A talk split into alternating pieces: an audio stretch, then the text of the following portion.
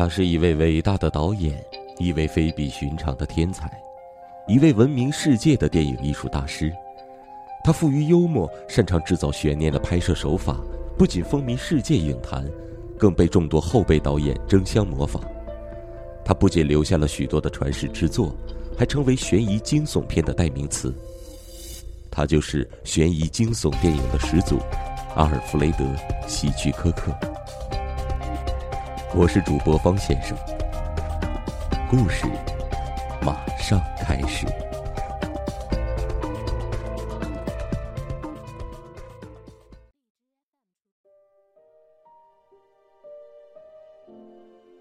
你的丈夫死了，你该怎么处理遗书？看完遗书后，你又该怎么办？跑出卧室，把直挺挺的人体留在床上？难道你不害怕吗？伊芙琳麻木的问着自己。她把遗书扔在厨房桌上，看着他，心里明白，遗书必须交给警方作为证据。现在他想起来了，应该报警。他僵直的走到墙边，取下电话，对着话筒里的嗡嗡声说：“我要报案，我丈夫自杀了。”话筒里的嗡嗡声继续响着，像是在嘲弄他。他开始嚎啕大哭，同时拨通了警察局。伊芙琳有生以来还没有给警察局打过电话。记得有一次后院有个人影，母亲以为是窃贼，打电话报了警。结果是父亲酒后踉踉跄跄的回来，误把鸡窝的门当成了厨房门。那次他们为这件事笑了好长时间。父亲出了不少类似的笑话，丢人现眼。在家乡的那个农场里，大家笑过就算了。但是那些事都不像眼前这件事这样可怕，而且还这么丑陋。伊芙琳走到门外，去了梅丽的家。警察都很好，他们很仁慈和善，很会安慰人，做事利落，技术高超。他们的动作就像他小时候接受童子军训练那么规范。他对自己说：“今后再也不信别人嘲笑警察无能的话了。”现在警察都离开了，每个人都离去了，连她热爱的丈夫卢克也离去了，永远的离去了。他们用担架把他抬走，好心的邻居梅丽握着他的手，劝他不要太痛苦。他说：“人一生遇到的每件事都有他的道理。”那天有很多的人来，警察取走了卢克的咖啡杯子，里面还留有咖啡的残渣。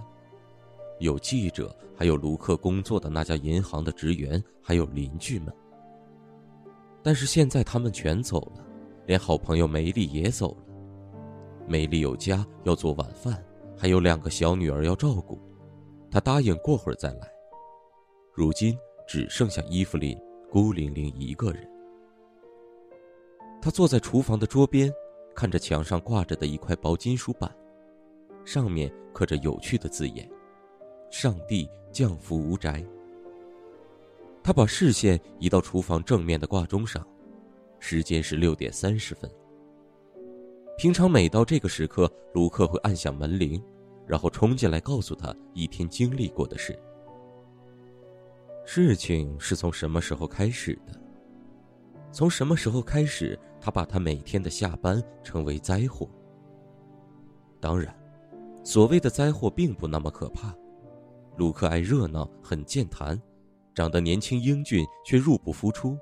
又喜欢结交一些如他母亲所说的问题朋友。其实哈罗德也不是不好，他有九个孩子和一位当公司董事长的妻子。哈罗德爱赌马，仅此而已。今后再也听不到卢克的笑声，看不见他走进厨房说伊芙琳是全市最可爱的唠叨者了。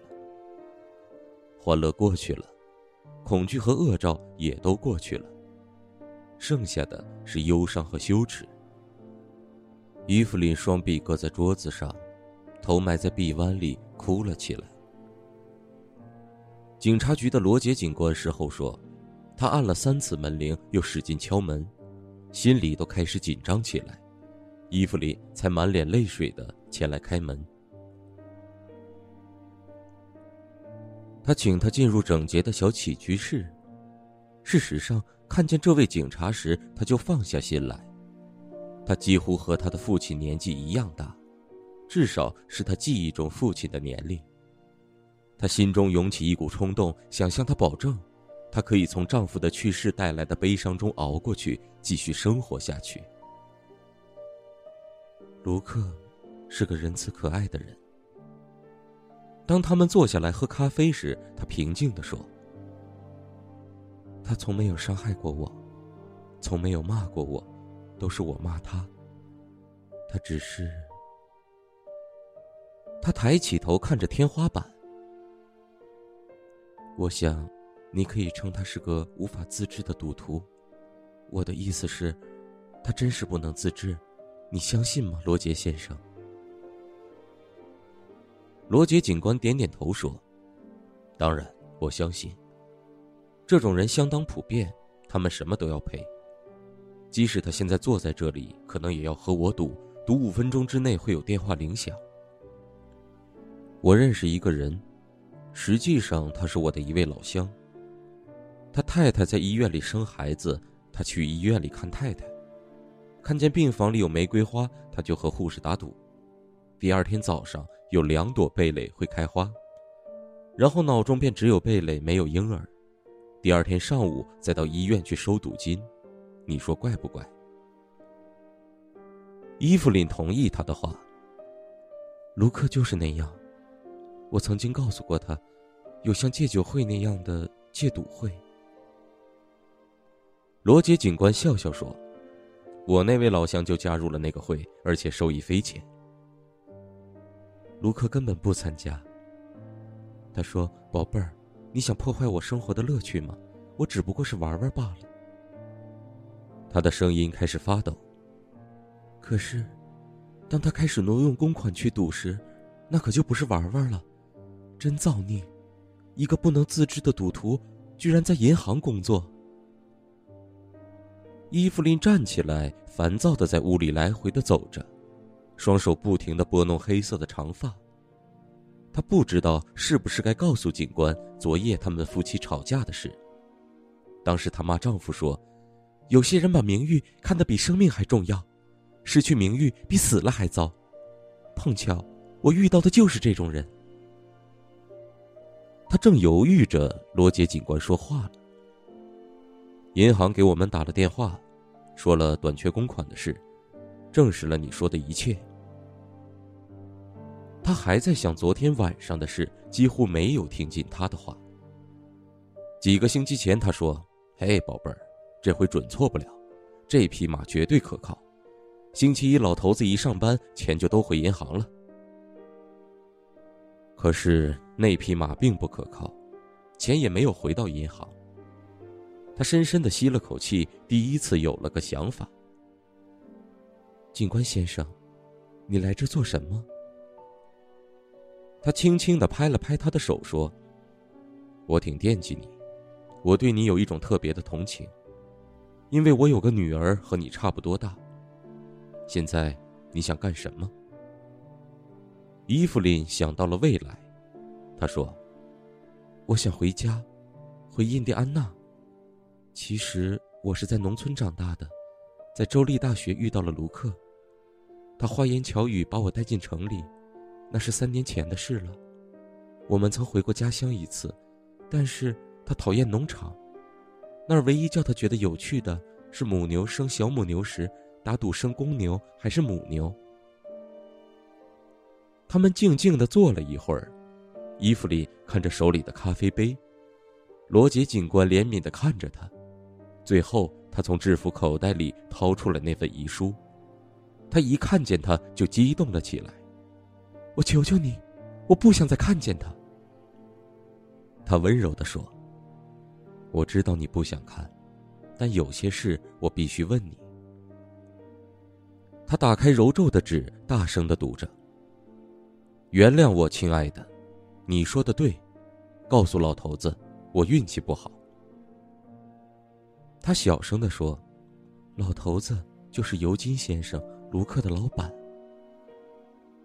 罗杰警官慢慢的说：“尤金先生两星期前就退休回老家了，你丈夫没有向你提起过吗？”他的两眼盯着他。伊芙琳的脸色和厨房的墙壁一样白。不，他没有提起过。不论他们之间是甜言蜜语还是恶语相向，卢克都没有提到老板已经退休的事。也许他说过，但他没有听到。如果听到的话，就可以挽救他了。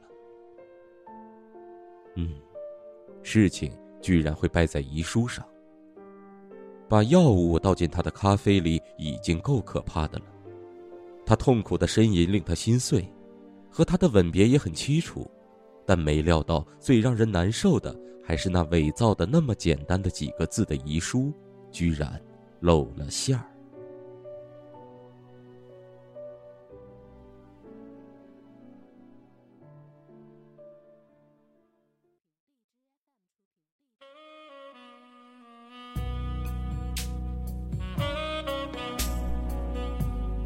关注五六七电台，你想要的声音。